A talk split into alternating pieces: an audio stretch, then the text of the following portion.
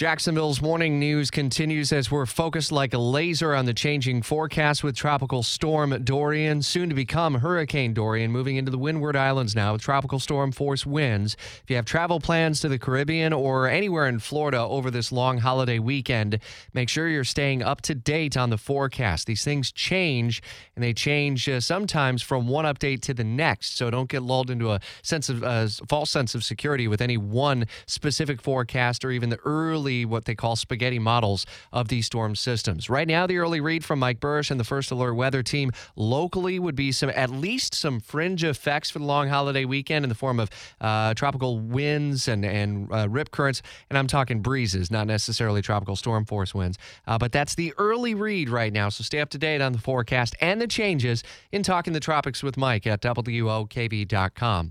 Brian Kilmeade, are you going to come down to, uh, to Saint John's County this uh, long holiday weekend? We may be dealing with storm-like conditions. Uh, you know what? I think you guys have it handled. I don't have enough windbreakers, uh, okay. but I uh, I think I'm going to be cut up. My, my daughter starts college soccer this weekend, so there you I go. think I'm going to be staying in uh, the New York area. I got you. What's your read on the uh, close of the G seven summit, some of the agreements that were reached? And I guess the big picture, which is uh, the, the meetings that I guess continue uh, between the president and uh, Beijing over the tariffs and uh, the trade war that continues to escalate. Yeah, I mean, it's good. I'm going to just we're going to discuss that on Fox and Friends, and we're going to discuss it on uh, the Brian Kilmeade Radio Show. And look, Bob, both sides want to calm down, and the market's like that. Uh, but I think the the president says this is the way I negotiate. You know, you're going to hit me, I'm going to hit you back twice as hard. The markets are going to respond. A lot of times people brought up things have gotten just as emotional, but we don't hear about it. We'll hear things, Rich, like, according to reports, uh, the President of the United States was beside himself when the report came down about a tariff or about a policy of another government. We, uh, we look for insiders. Our insider is the President. He walks out and says, uh, and tells the press before he hops on a helicopter, this is what I think. And then he tweets out, this is what I think. So there, there is no behind the scenes. Behind the scenes is in front of the camera. But in the meantime, the numbers don't lie. I mean, the uh, we're, we're concerned about our deficit. Their deficit went up three hundred percent. We're concerned about our employment. They did all these make-work projects. They didn't provide any money for them. Now all that money is due, and now it's now it's uh, uh, it's it's uh, it's it's worth less and less than it was prior to all their roads to nowhere and their Starbucks that no one goes to.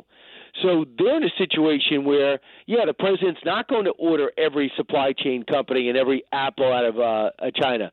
But how do you get a lot of momentum to build in China when you can go to Vietnam for less, have less regulations, and be relatively secure, or as well as Malaysia, that you're not going to be involved in some international incident?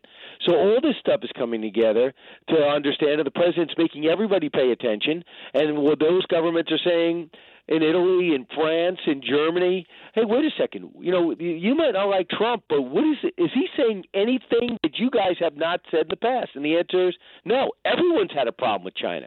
So it's not like the president's talking about, I can't get any momentum to buy Greenland. Okay, fine. You got Tom Cotton. But when you say, I have to, you know, I am complaining about China, the French leader, in a very sophisticated way with a nicer suit, says, yeah, I have huge problems with that. And the German uh, the German market goes, I got huge problem with uh, intellectual property theft. And the U K goes, you know, we got big problems. But I got huge problems with China. You know, uh, we owe them money, and we don't like the way they're bullying us around. So the same thing with Brazil. So most people agree with Trump. They don't like the way he approaches things. So just wait, like hold on, and let's see how this turns out. The president, again, the way he negotiates, grasps at one statement by uh, the vice premier to say, let's let's approach this again with a degree of calm and say, okay, I'm going to jump on that, and let's have a degree of calm. The market's up two hundred seventy points, and now people, the president comes back. Everyone said, wow, what a weekend we had. Now do we want to have some serious talks? So we are just living everything transparently. Stuff are usually written about things like this in books after people leave or administrations end. We're watching it live. So that's what makes it so intriguing. But no one woke up who knows anything about international relations and says, what's going on with China? That's Donald Trump's problem. Donald Trump was absolutely right. This has been our problem really since nineteen eighty. And we kept thinking that China was going to change if we introduced free markets. I have news for you. They didn't. They put together and put a guy in power for life who's oppressive and is more Mao uh, you know, more Mao than than than let's say Macron. So uh, game on. News changes in a hurry, and all the more reason to be dialed into the Brian Kilmeade Show starting today at nine o'clock on News one oh four point five W O K B.